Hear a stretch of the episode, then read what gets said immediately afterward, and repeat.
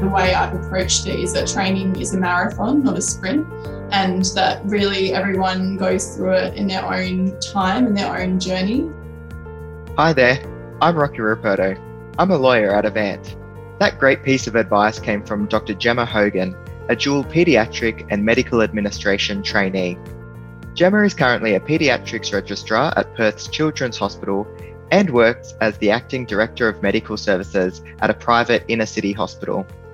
Clearly, Gemma made some very deliberate decisions early on not to follow a traditional training pathway, and I'm going to ask her about those today.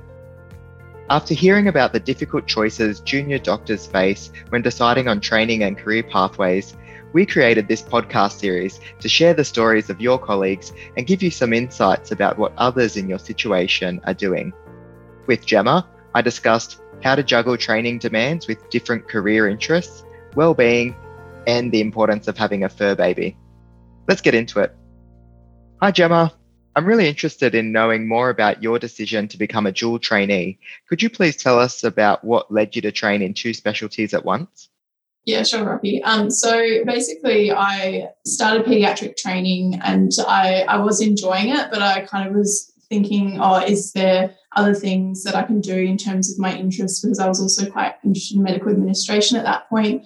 And um, I ended up undertaking an observership in it. And then I interviewed for a position and I took um, a training position in medical administration. So I kind of, I guess, did a 180 on from working clinically to then working non clinically. And I guess at that point in time, I just wanted to explore other options. And um, so I did that for a year. But um, I think I missed some of the clinical aspects of my job, working full time, non clinical. So then I went back to um, PEDS for a bit, working full time in that. And I feel like this year I've kind of found my balance doing um, part time medical administration or non clinical, and then part time clinical working in pediatrics. So um, that's been a pretty good balance for me. And when you first jumped off the PEDS training pathway, were you worried at all that you might not be able to keep up with other people in your cohort or you wouldn't be able to advance your career as quickly as you wanted to? Uh, yeah, look, I guess that's a fear that a lot of trainees have. But I think at the same time, the way I've approached it is that training is a marathon, not a sprint and that really everyone goes through it in their own time and their own journey. So for me, taking that year off and working non clinically was probably the best thing I could do for myself at that point in time.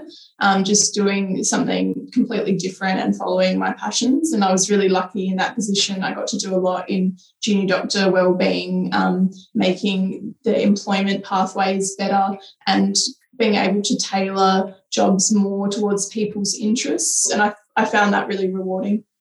It certainly sounds like you're building the pathway then for the people following you. Do you have any advice or things that you would recommend to more junior doctors? Yeah, sure. So I think um, my big thing that I suppose I tell people now is not to rush through, I guess, decisions when you're choosing a training program and really take your time. Um, you usually have a year as an intern, and then also you can do a year or two of residency before you decide what you want to do. And I think that's okay to take your time rather than jumping onto a training program and then feeling like you're trapped in that and you can't go anywhere or do anything except finish that training program. That's really great, Gemma. And have you found that your clinical work has complemented the non clinical side or the skills that you've earned in your non clinical role really complemented your clinical practice? Uh, yeah, actually, I think, yeah, that being able to apply that to the higher echelons and understanding, yeah, what happens at a ground level and how that kind of works up to the top tiers of the hospital and being able to make changes with that understanding at a ground level. I think the other thing that's been really good is, yeah, working clinically. Um, I kind of go in with a mindset of how can I improve the systems um, from my non-clinical training or training in medical administration. So I think it's worked well for me in both ways. And do you think that having the two roles, I know that both of them are, are quite large. How have you managed your own well-being or getting some downtime and making sure that you can give the best to both streams? Yeah, look, I'm not going to lie, it has been a challenge at times. And I think some of my friends would say that I don't sleep, but that's not true. I do love sleep. So I think um, the big thing for me has been time management. And I know that a lot of people feel that doctors harp on about time management, but I really do think that is key. I also um, have some hobbies. I play indoor beach volleyball twice a week, um, and I really enjoy that. And I also do yoga on the weekends, and always try and make time for brunch with friends on the weekend because that's you know a very important meal then, and just being able to to catch up with friends and to debrief, as well as I guess I can't forget my dog. Ginny, um, who keeps me sane every day when I come home um, after a stressful day and is always there for pats and hugs we often hear that our fur babies are a source of our happiness and help us to relax and unwind, and mm-hmm. also really connecting with colleagues and making sure that you're not isolated and you do have that connection to your professional community. So, thank you for mm-hmm. sharing that. And finally, do you have any advice for Gemma from three or four years ago? What would you tell her now? I think I would probably tell myself not to worry too much about what other people think. That was my big thing going in and doing something that was, I guess, non traditional, taking a step back from uh, clinical training and going off and doing non clinical and then coming back.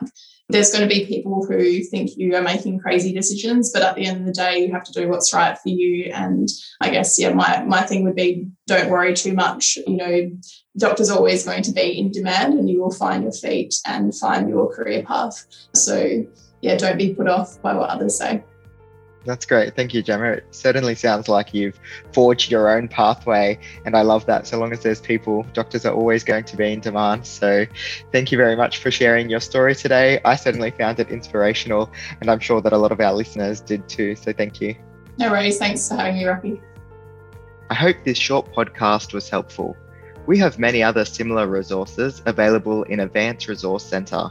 Thanks for joining us, and all the best with your training.